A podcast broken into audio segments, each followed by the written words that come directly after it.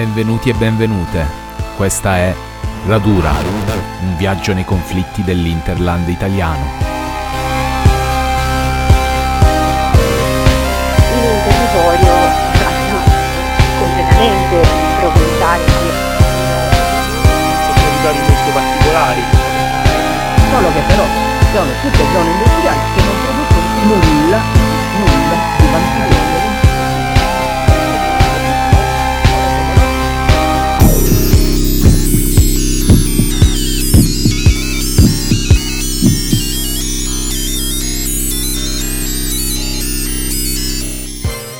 Eccoci di ritorno dalla pausa estiva.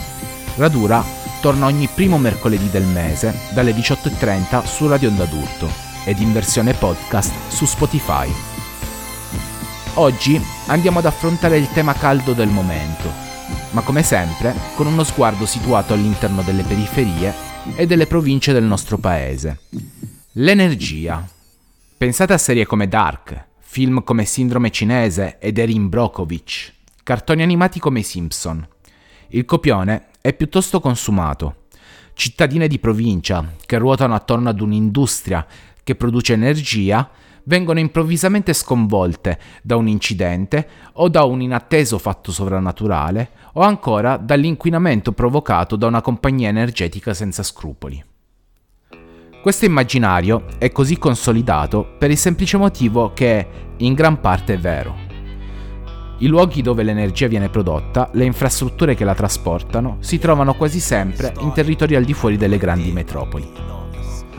Con una guerra in corso, in cui l'energia è tanto utilizzata come un'arma quanto uno dei termini della contesa, ci tocca provare ad esplorare meglio come funziona la produzione e distribuzione di energia nel nostro paese. You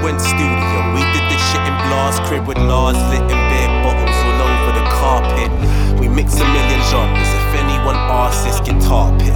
Homegrown, you better spark it. On a mission to bring 'em all out with the spirit of Jim Morrison to kick your doors down. Raw sound, come into a venue in your town and we shoot so many bars. We need some more rounds, so it's more rounds. But applause, we don't do this for. The cause is the force for these weed smoking troubadours. You record inside the parameters. The world is our oyster. We skip by any barriers. Hard. And you know we armed with a fusion of all these arts for pursuing our only paths, and our youth is our only chance. We don't grown up believing there's no love, so I'm stuck till my soul's up believing. Shout out to Klashnikov for no fucking reason. We that all singing, all dancing in your face. No pardon. L'industrializzazione della produzione di energia elettrica nel nostro paese ha inizio sul finire dell'Ottocento, con l'installazione di centrali termoelettriche a carbone all'interno di alcune grandi città. La prima in assoluto fu costruita a Milano nel 1883, in via Radegonda, per alimentare il vicino teatro della Scala. Ma gli investimenti su grande scala furono fatti nel campo dell'idroelettrico, che permise, con lo sviluppo della rete di trasmissione nazionale, di sfruttare i bacini delle Alpi e garantire energia a un'industrializzazione di portata un po' più larga. Questa prima fase ebbe avvio sulla base dell'iniziativa privata di alcune aziende, che presto si trasformarono in oligopoli e solo nel dopoguerra si assistette alla nazionalizzazione delle società energetiche, fino al decreto Bersani del 1999, che liberalizzò nuovamente il mercato dell'energia in ogni sua fase, dalla produzione alla vendita.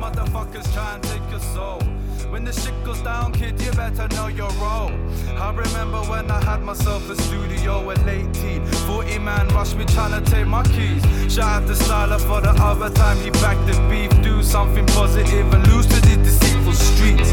What a shame, but it's so good. See me in my rays, filling my days in the most insidious ways. I boast a brilliant brain, just made for killing this game. We're not losing this booth, all my feelings the same. Like, oh, which way to go? Like a game of Monopoly, real estate of mine, but the fakes are hot property. The devil's caught blocking me. I'm stuck on Highway 61. You tell my mom the only route for me is the risky one. One left or right is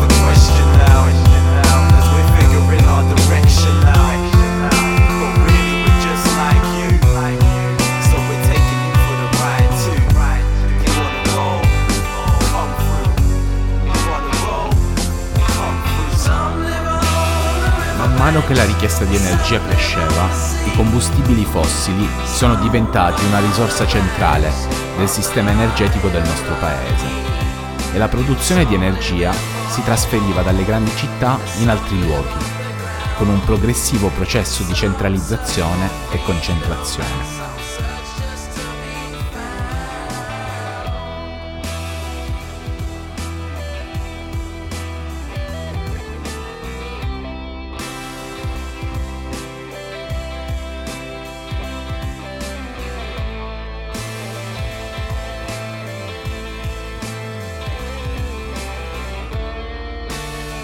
Negli ultimi anni abbiamo assistito a fenomeni contrastanti. Infatti, se da un lato vi è stata una significativa differenziazione delle fonti energetiche, con anche l'utilizzo delle nuove rinnovabili, il fossile ha continuato a rappresentare il cuore del sistema produttivo.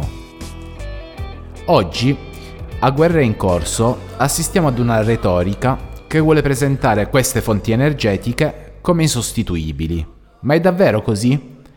Ne parliamo con Renato De Nicola di Per il clima fuori dal fossile.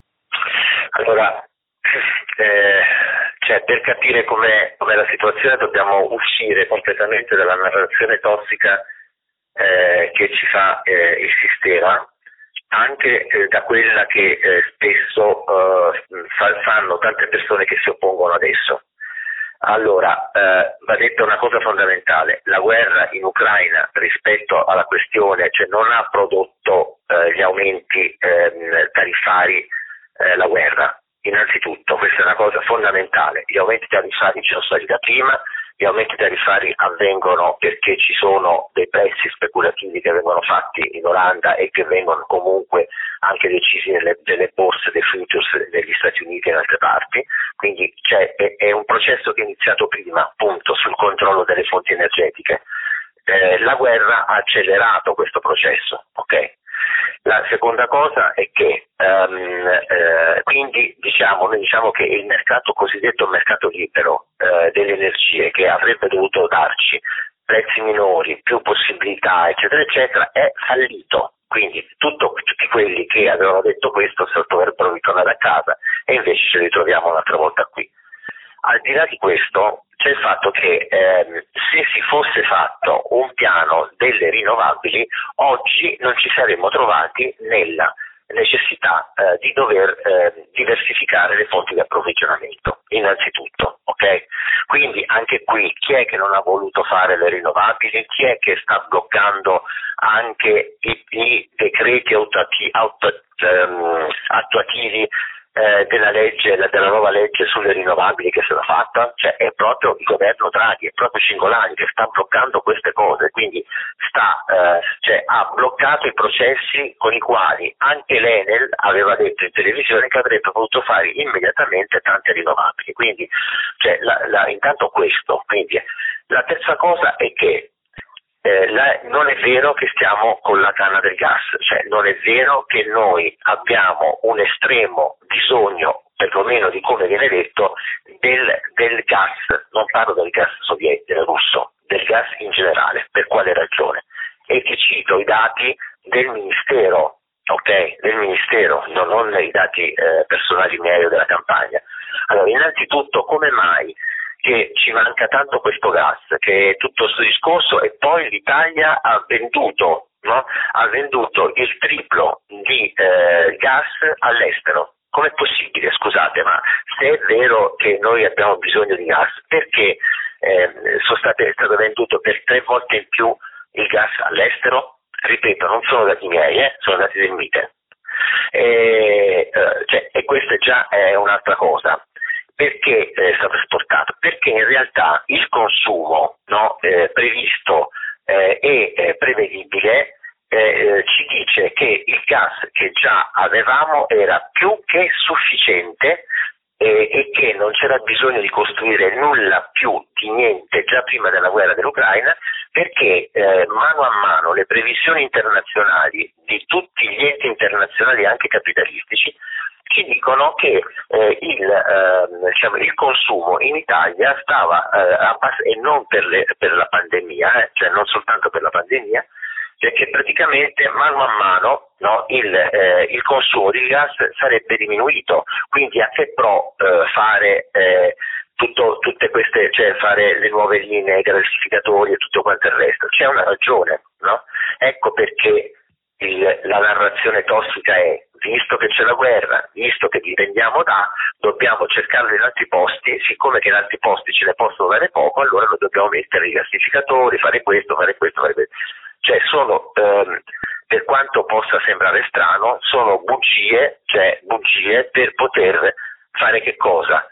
continuare ad avere, eh, cioè far sì che il mercato libero continui ad avere un potere di interdizione sull'energia eh, come lo è stato sempre.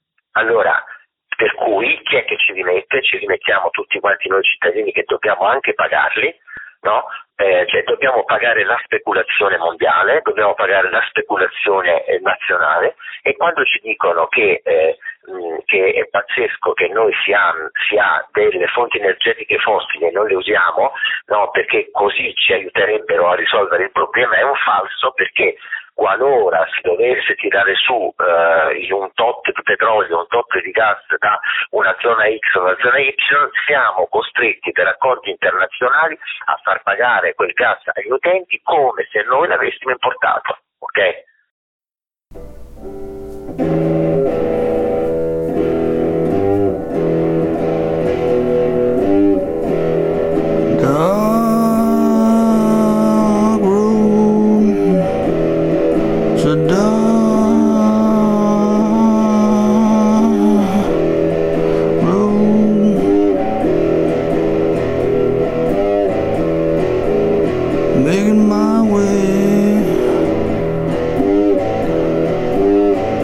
see what I can see.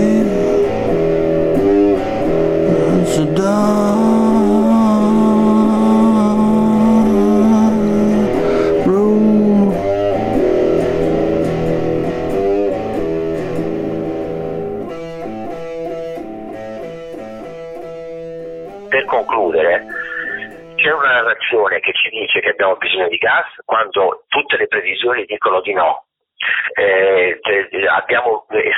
bisogno di gas e, e, invece lo vendiamo all'estero tre volte di più dell'anno precedente, abbiamo bisogno di gas e cioè abbiamo dei problemi, però facciamo vedere che il nostro vero ministro degli esteri, che è eh, il presidente dell'ENI, e, eh, è andato in Algeria e in altri posti a, a prendere altro gas e comunque anche se fosse vero, cioè ci stiamo legando, non è più la Russia, ci stiamo legando ad altri, comunque ci stiamo legando ad altri ancora senza sviluppare per niente le rinnovabili. La Germania ha il 50% già di rinnovabili no? ed ha dei problemi, noi è ovvio che ne abbiamo di più perché la nostra percentuale non arriva nemmeno al 20%, no? se va bene. Quindi ehm, purtroppo eh, un, eh, una informazione mainstream eh, cioè, non riesce a fare una domanda seria a nessuno delle istituzioni, eh, cioè, che dicono, in televisione stiamo sentendo delle cose dette da persone e dicono delle bugie totali e delle, delle cose non vere, cioè, non, non, non, cioè, che non stanno in piedi perché se ci fosse un giornalista qualsiasi che gli dicesse scusami ma tu dici questo, i, i vostri dati sono questi, no, li metterebbe in contraddizione. Tutto per fare che cosa?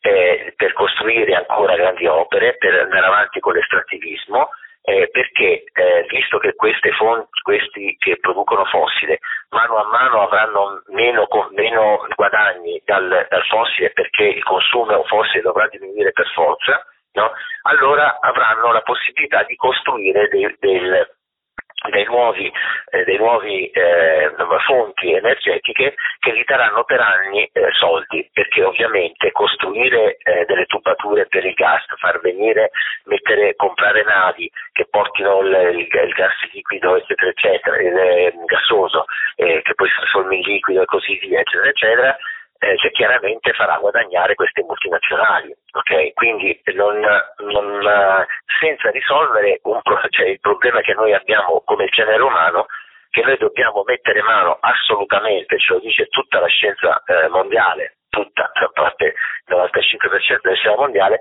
che noi o usciamo dal fossile o possiamo ehm, prepararci alla estinzione non della natura ma del genere umano. E quindi cioè, io, eh, più di questo noi non, non, riusciamo a dire, ovviamente abbiamo inviato questo materiale a, a tutti i giornali possibili e immaginabili e solo adesso qualcuno eh, riprendendo eh, nostri, il nostro studio senza mai citarlo, comincia a dire quelle cose che ti ho detto eh, proprio adesso. Proprio è da qualche giorno che cominciano a dire le stesse cose che, che diciamo noi perché sono, cioè, la, eh, sono le cose vere. Quindi eh, giustamente ehm, di fronte a tutto questo è giusto che ehm, si continui una lotta eh, dura eh, si continua a dire che eh, non è possibile che se dobbiamo fare la transizione o la trasformazione energetica si continuino a regalare 20 miliardi di fondi in aiuto ai, al, alle produzioni fossili, questo anche prima della guerra del, del, dell'Ucraina, no? E, e, che, cioè, che, quindi do, do, dobbiamo attuare un cambiamento, visto che questo cambiamento a livello istituzionale sembra non arrivare, tocca a noi cittadini fare qualche cosa che ci aiuti a sopravvivere, perché ormai con quelle bollette eh, piccole aziende e, eh, e, e, povera gente comune comunque andrà in fallimento e quindi probabilmente no, si sarà costretti a fare delle campagne per, mh, mm, eh, per non pagare eh, le, queste bollette che, eh, che sono cioè, non solo esose ma sono esose perché eh, devono finanziare le multinazionali e non, non, non è vero che servono per la cittadinanza.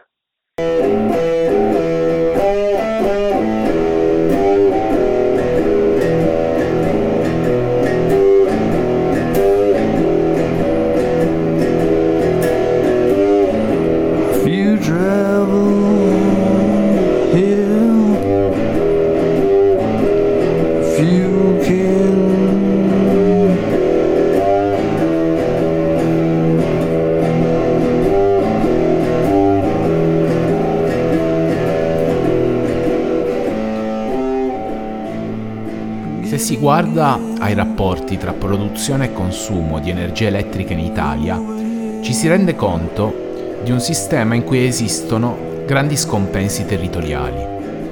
Tra le regioni in attivo, cioè con una maggiore produzione rispetto al consumo, abbiamo Piemonte, Puglia, Calabria, Sardegna, Trentino, Basilicata e Valle d'Aosta.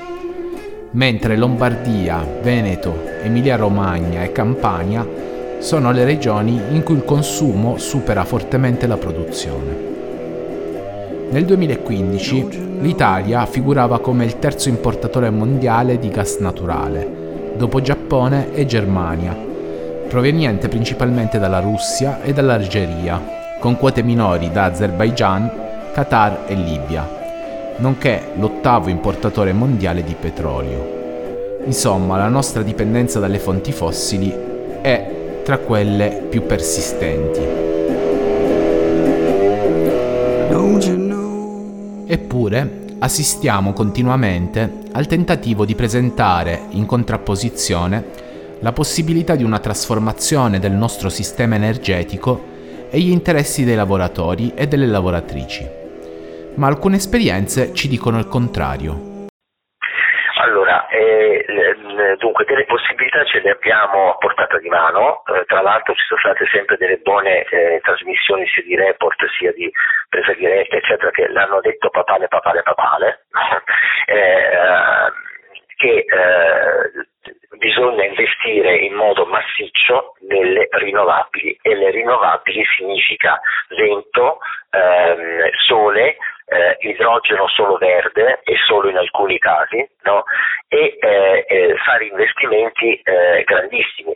Eh, a parte il fatto che ci sono aziende private che ci hanno detto che hanno parecchi soldi da investire, ma che non riescono a investire per appunto questi, per la, la, la non approvazione dei decreti attuativi eh, della legge su, sulle rinnovabili, ma a parte questo c'è il fatto che eh, noi abbiamo appunto 20 miliardi che regaliamo ai fossili, alle imprese fossili, no? e che quindi possiamo mettere eh, cioè, come aiuto diretto alle rinnovabili no?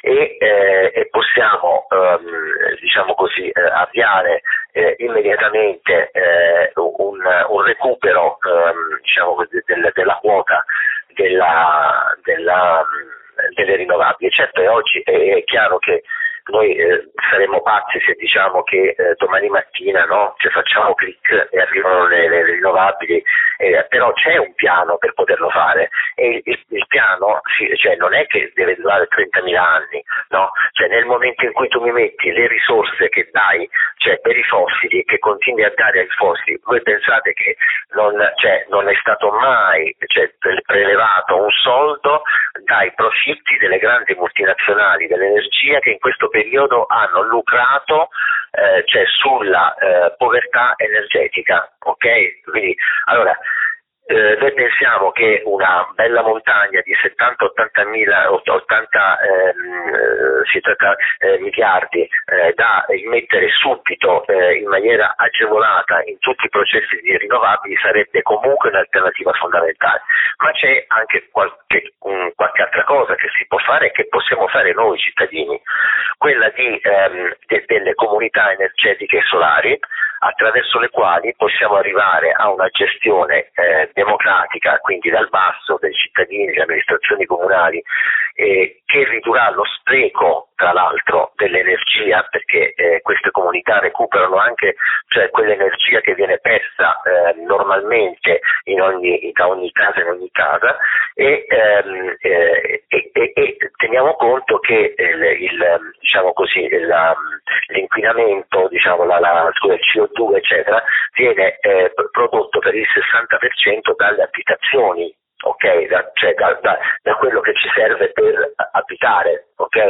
Eh, e quindi uh, un grande in, investimento in questo settore e anche un impegno dei cittadini a creare queste comunità solari e, e comunità energetiche cioè darebbero un risparmio eh, energetico enorme, quindi se già tende a calare il consumo di fossile, si interviene in maniera massiccia sulle rinnovabili e come cittadini cominciamo a creare queste comunità energetiche solari che abbatteranno, che potrebbero abbattere in pochissimo tempo metà di quello che consumiamo nelle abitazioni, eccetera, cioè, noi abbiamo un piano, questo piano comunque già c'era, se, ave, se, se avessero voluto attuarlo non avremmo ottenuto questo problema. E, ehm, ovviamente se questo non lo fanno, eh, cioè, molti, come vedete anche nella, che mm, si vede nei giornali, eccetera, cominciano a non pagare la bolletta perché sono arrivati al punto che non hanno più soldi per poterlo fare. Quindi insomma va fatto anche per evitare che, eh, cioè, eh, diciamo così, delle, che le povertà si trasformino in miserie e la miseria in eh, diciamo così, rivolte eh, diciamo così, senza, senza prospettiva cioè nel senso rivolte che servono soltanto a diminuire un po' i problemi senza curare il discorso eh, generale.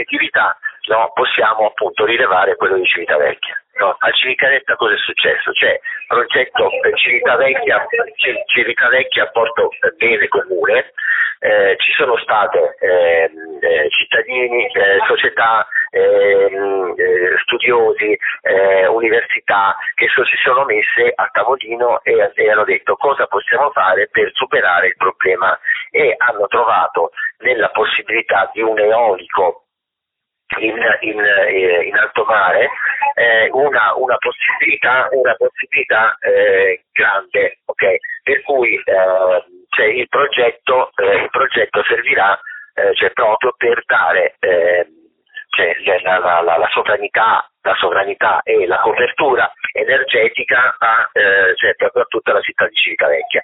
Questo è un progetto, eh, volevo ricordare, sul quale nessuno riesce a dire che va male, nessuno riesce a dire che c'è un errore, nessuno riesce a dire che non va bene e che non viene discusso in televisione, non viene mai portato in discussione in televisione. Okay? Perché? Perché si dimostrerebbe che ci sono dei progetti, perché come si fa a Civitavecchia, si possono fare in altre cose, con una premessa fondamentale. A, Civitavecchia quell'eolico si può fare e ha una ragione di esistere perché eh, non, non, comporta dei problemi ulteriori all'ambiente, è fatto eh, a largo e quindi non vicino alla costa, non porta grandissimi problemi alle migrazioni, eh, alle migrazioni eh, degli uccelli eccetera. E quindi è uno studio fatto come si deve perché se tu mi, mi, mi metti invece per esempio come è successo in alcune parti dell'Appennino mi metti 30-40 ehm, eh, pali eh, in mezzo a eh, una zona eh, cioè, dove quella mi, mi, fa un rumore del, del, del, cavolo, dove c'è abita della gente, dove magari la, la, le, le, le, pale non sono di società eh, credibili, no? eh, come è successo in molti posti, e magari la vita di quei, di quelli, di quei piloni è molto bassa e che quindi l'investimento subito dopo bisognerà farlo senza apportare nulla all'ambiente e al territorio e alle persone, ovviamente in quel caso no, la stessa pala no, non ha la stessa funzione, quindi anche le rinnovabili se fatte male e contro un territorio eh, potrebbero essere eh, sbagliate. No? Quindi bisogna stare attenti perché bisogna eh, allora, a Civitavecchia hanno studiato il territorio, hanno studiato eh, e hanno capito che il mare no, al largo era la, la base, la fonte eh, che avrebbe portato energia e autonomia eh, energetica senza deturpare il territorio magari in un'altra zona che ha altre caratteristiche, va studiata quella, cioè quella zona per capire qual è il metodo migliore per. Però non dimentichiamo mai che il sole fino a quando, fino adesso, esce sempre, che eh, i pannelli solari si possono mettere ovunque, che non c'è bisogno di consumare tutto il territorio che dovrebbe andare all'agricoltura per fare questi pannelli perché abbiamo eh, milioni e milioni di case, centinaia di migliaia di capannoni, eh, c'è migliaia e migliaia di scuole, migliaia e migliaia di chiese, cioè abbiamo tanto di quel territorio già compromesso diciamo, dal punto di vista eh, del cemento eccetera sul quale si possono mettere questi pannelli, si possono mettere sulle eh, eh, sulle autostrade, si possono mettere in tantissimi posti che senza appunto deturpare il territorio e senza consumare del suolo che potrebbe essere utile per un'agricoltura di eccellenza. Questo, cioè, queste sono cose che si possono fare, appunto, a Civitavecchia questa è la cosa importante. Il dato fondamentale è che la gente si è messa intorno a un'idea, l'ha studiata, ha studiato il proprio territorio, quindi avere una sovranità energetica significa amare il proprio territorio perché significa capire quali sono le, le, le, le cose che questo territorio riesce a esprimere di più. No? E quindi cosa ha fatto? Ha unito le persone al di là dell'appartenenza partitica no? e, ed è riuscita appunto a mettere, a mettere in crisi, diciamo così, anche eh, il governo di due partiti, Lega eh, nella città e PD eh, nella regione, che di solito non sono molto favorevoli a queste cose, ma sono stati costretti a dire che era un progetto valido e importante. E quindi ehm, ma Civitavecchie ce ne sono, magari ecco, non così grandi e non con una valenza sociale così forte, perché ripeto, è stato l'unico posto dove gli operai non sono stati utilizzati dai padroni contro l'ambiente, ma eh, diciamo, hanno lottato anche loro insieme alla cittadinanza per un ambiente e per un clima differente. We got lost in the falls between the ones and zeros. Partner inside or waving a ring. Maybe now's the time we phone an adult where Dum Dum is lost in two wings of the same building.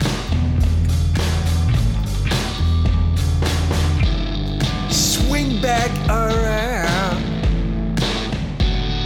Swing back around. Swing back around. Swing back around.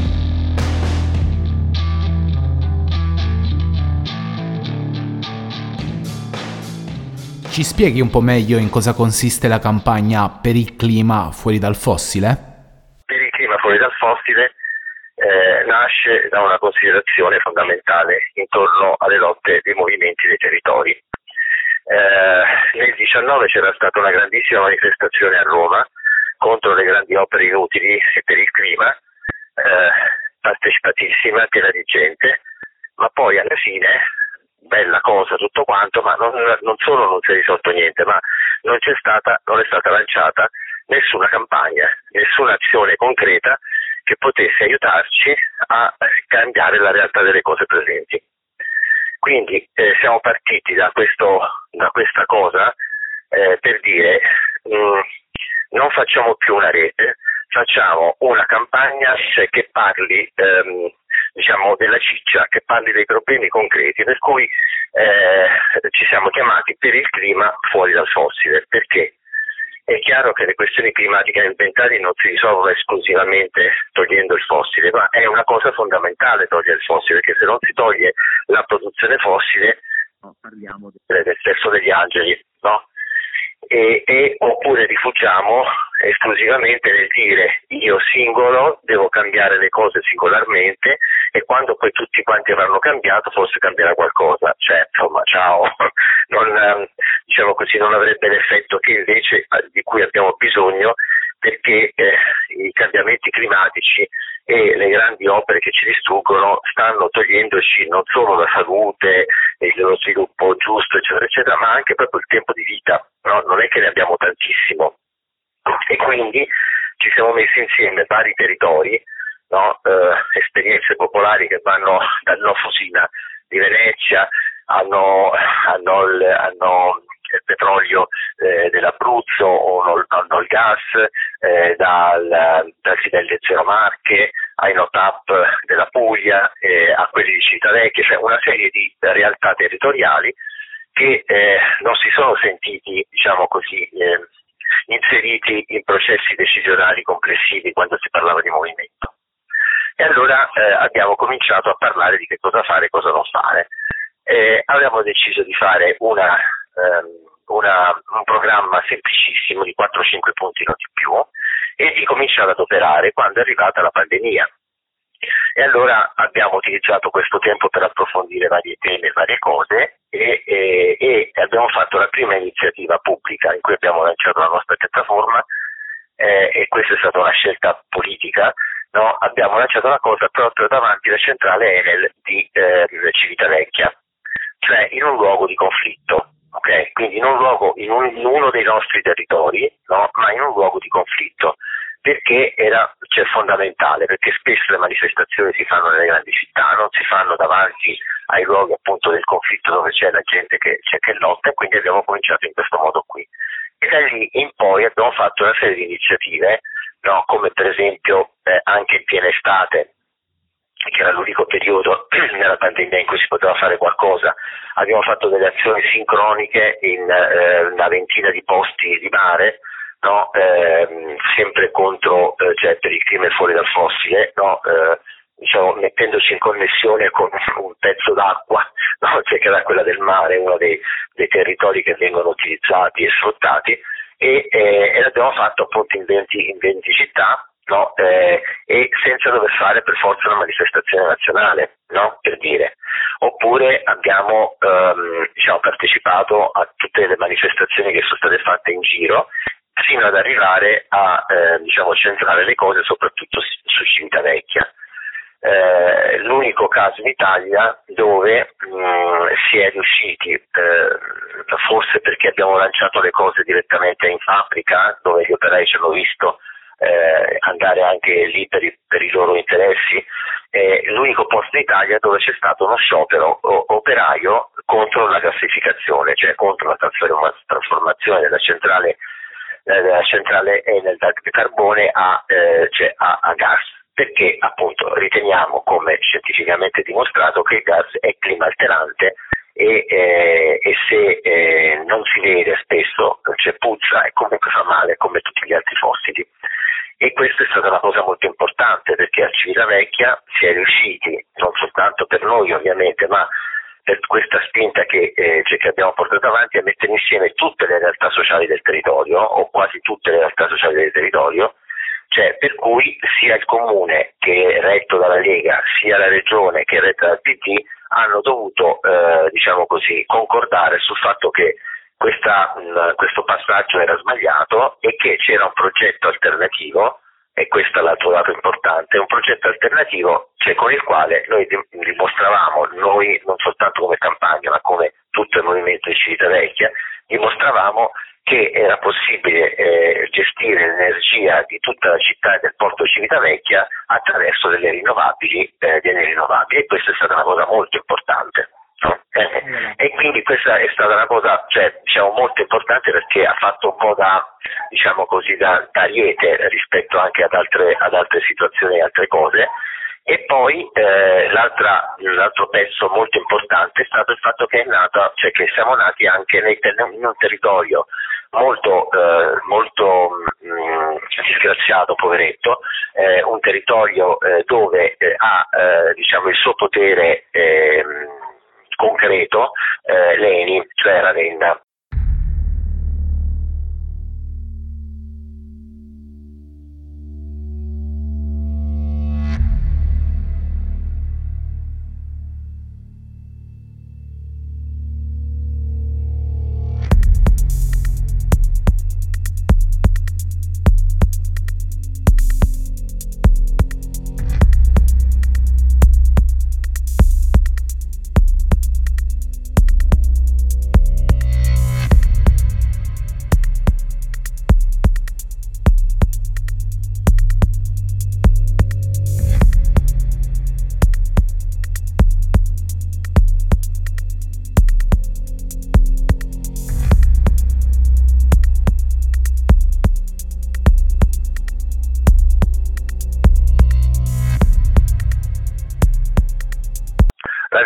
Territorio dove l'Eni spadroneggia, dove fa tutto di più, dove voleva mettere eh, diciamo così, l'idrogeno eh, in, cioè sottoterra, eh, dove eh, vuole fare eh, adesso anche un rigassificatore, dove ci sono state le trivelle per anni, cioè ogni progetto diciamo così, eh, clima alterante, negativo, eccetera, l'hanno fatto comunque a Ravenna. Eh, a Ravenna l'Eni ha un potere, diciamo così, chiamiamolo così, di persuasione no? eh, nei, nelle istituzioni molto alto, è uno degli unici posti, eh, oltre Brindisi, dove c'è, eh, c'è, ancora, esiste il partito repubblicano che ha una quota non maggioritaria del, del, del, dei voti, ma determinante per la, la, le, le le giunte che si fanno, un PD completamente prostrato e eh, fossile, diciamo, eh, e quindi ehm, già a Ravenna ci sono state delle lotte fondamentali.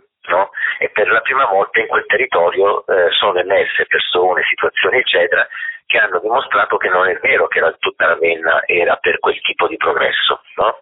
E a Ravenna qualche mese dopo abbiamo ehm, eh, fatto un'altra azione che, eh, che, è stata importante eh, dopo una, una, un, diciamo così, uno sperimentare il fatto che il ministro eh, che veniva chiamato della transizione energetica Cingolani non era assolutamente eh, diciamo così ehm, eh, non era stato eletto per, per, fare una transizione energetica, ma per, fare, eh, per aiutare eh, le multinazionali del settore a proteggersi dall'ondata eh, diciamo così, di lotte che, che, a livello giovanile, a livello mondiale e anche con gli accordi di Parigi no, ehm, l'Europa stava cercando di dare alla, ai problemi climatici emergenti. Quindi per esempio noi eh, abbiamo chiamato questo ministro, ministro della finzione energetica, no? proprio perché abbiamo detto attenzione, cioè questa persona fa finta di, ma non sta facendo assolutamente niente, abbiamo cercato di incontrarlo incontrarlo ehm, e eh, abbiamo scoperto che lui incontrava una volta una settimana sì, una settimana sì le multinazionali, ma non ha voluto assolutamente né incontrare noi né incontrare altre forze sociali, per cui in ottobre no, ehm, del ehm, 2021 abbiamo eh, prodotto una manifestazione sotto il Ministero no, cioè per eh, contestare questo ministro dicendo che non era un ministro che stava lavorando per l'ambiente. Okay? E dopo di questo, eh, dopo qualche mese, abbiamo manifestato appunto a Ravenna un'altra volta dicendo eh, che un po' goliardicamente non sono egogliaticamente, sì, perché abbiamo detto, visto che eh, Cingolani eh, parla più, eh, cioè che teoricamente dovrebbe riferire eh, al Parlamento, al governo e quindi ai cittadini, eh, in realtà lavora per le multinazionali, a questo punto forse l'ufficio suo sarebbe meglio che si spostasse direttamente a Ravenna, nella sede centrale dell'ENI no?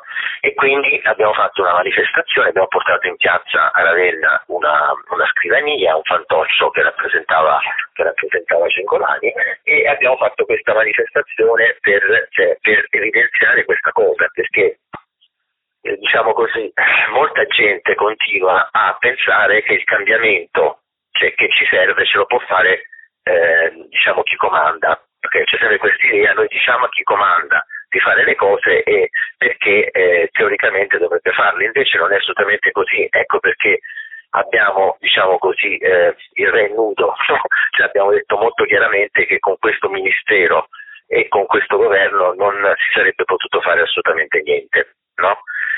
Questo mentre mano a mano nelle, nelle, città, nelle altre città, che ho fatto due esempi diciamo, rilevanti da un punto di vista di strategia anche generale politica, però ovviamente negli altri territori si è continuato a lottare, eh, a, a, a, a Falconara contro l'API, eh, a Solmona contro la SNAM, eh, e a Brindisi contro la, la, la, la TAP, eccetera, eccetera, eccetera. Ecco, questo è stato, diciamo così, un lavoro che abbiamo fatto cioè, fino a, diciamo così, eh, in generale, ecco, ti dico veramente molto in generale, che abbiamo fatto eh, cioè, fino alla alla caduta del governo e purtroppo cioè, con la, diciamo così, l'amarezza in bocca del fatto che eh, purtroppo eh, molta parte del movimento ha sempre, eh, non, non, si è mossa dal, dal, dal reclamo, dal, dalla lotta come reclamo, no? che si può fare, eh,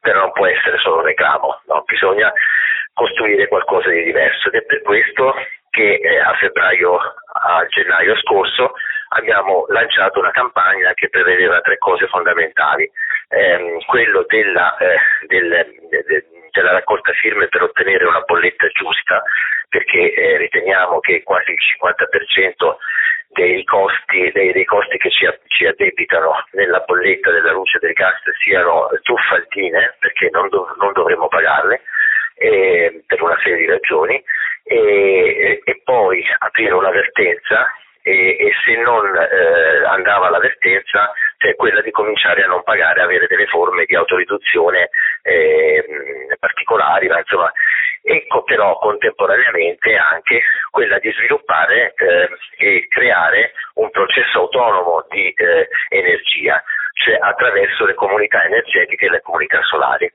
Purtroppo eh, questa cosa è stata lanciata quando poi è iniziata subito la guerra Ucraina-Russia e quindi chiaramente l'attenzione immediatamente è stata spostata tutta sulla guerra e eh, ci siamo dovuti fermare no? o eh, rallentare di molto perché ti ricorderai che eh, come si chiama in televisione eh, su mezz'ora di telegiornale 29 minuti parlavano della guerra non parlavano di altro no?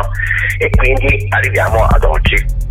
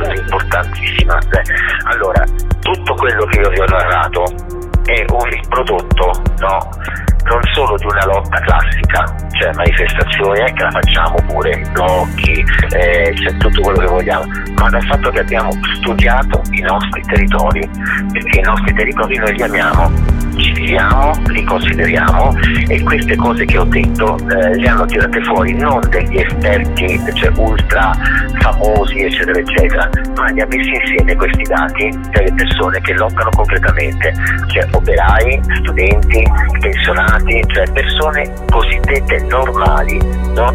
che ovviamente per poterlo fare hanno studiato, hanno letto e eh, possiamo dire che spesso ne sappiamo molto più noi che tutte le istituzioni che vogliono prenderci in giro. Questo va detto, quindi c'è un sapere, c'è un sapere operaio, c'è un sapere popolare no? che noi abbiamo l'onore eh, di eh, qualche volta di rappresentare nelle notti.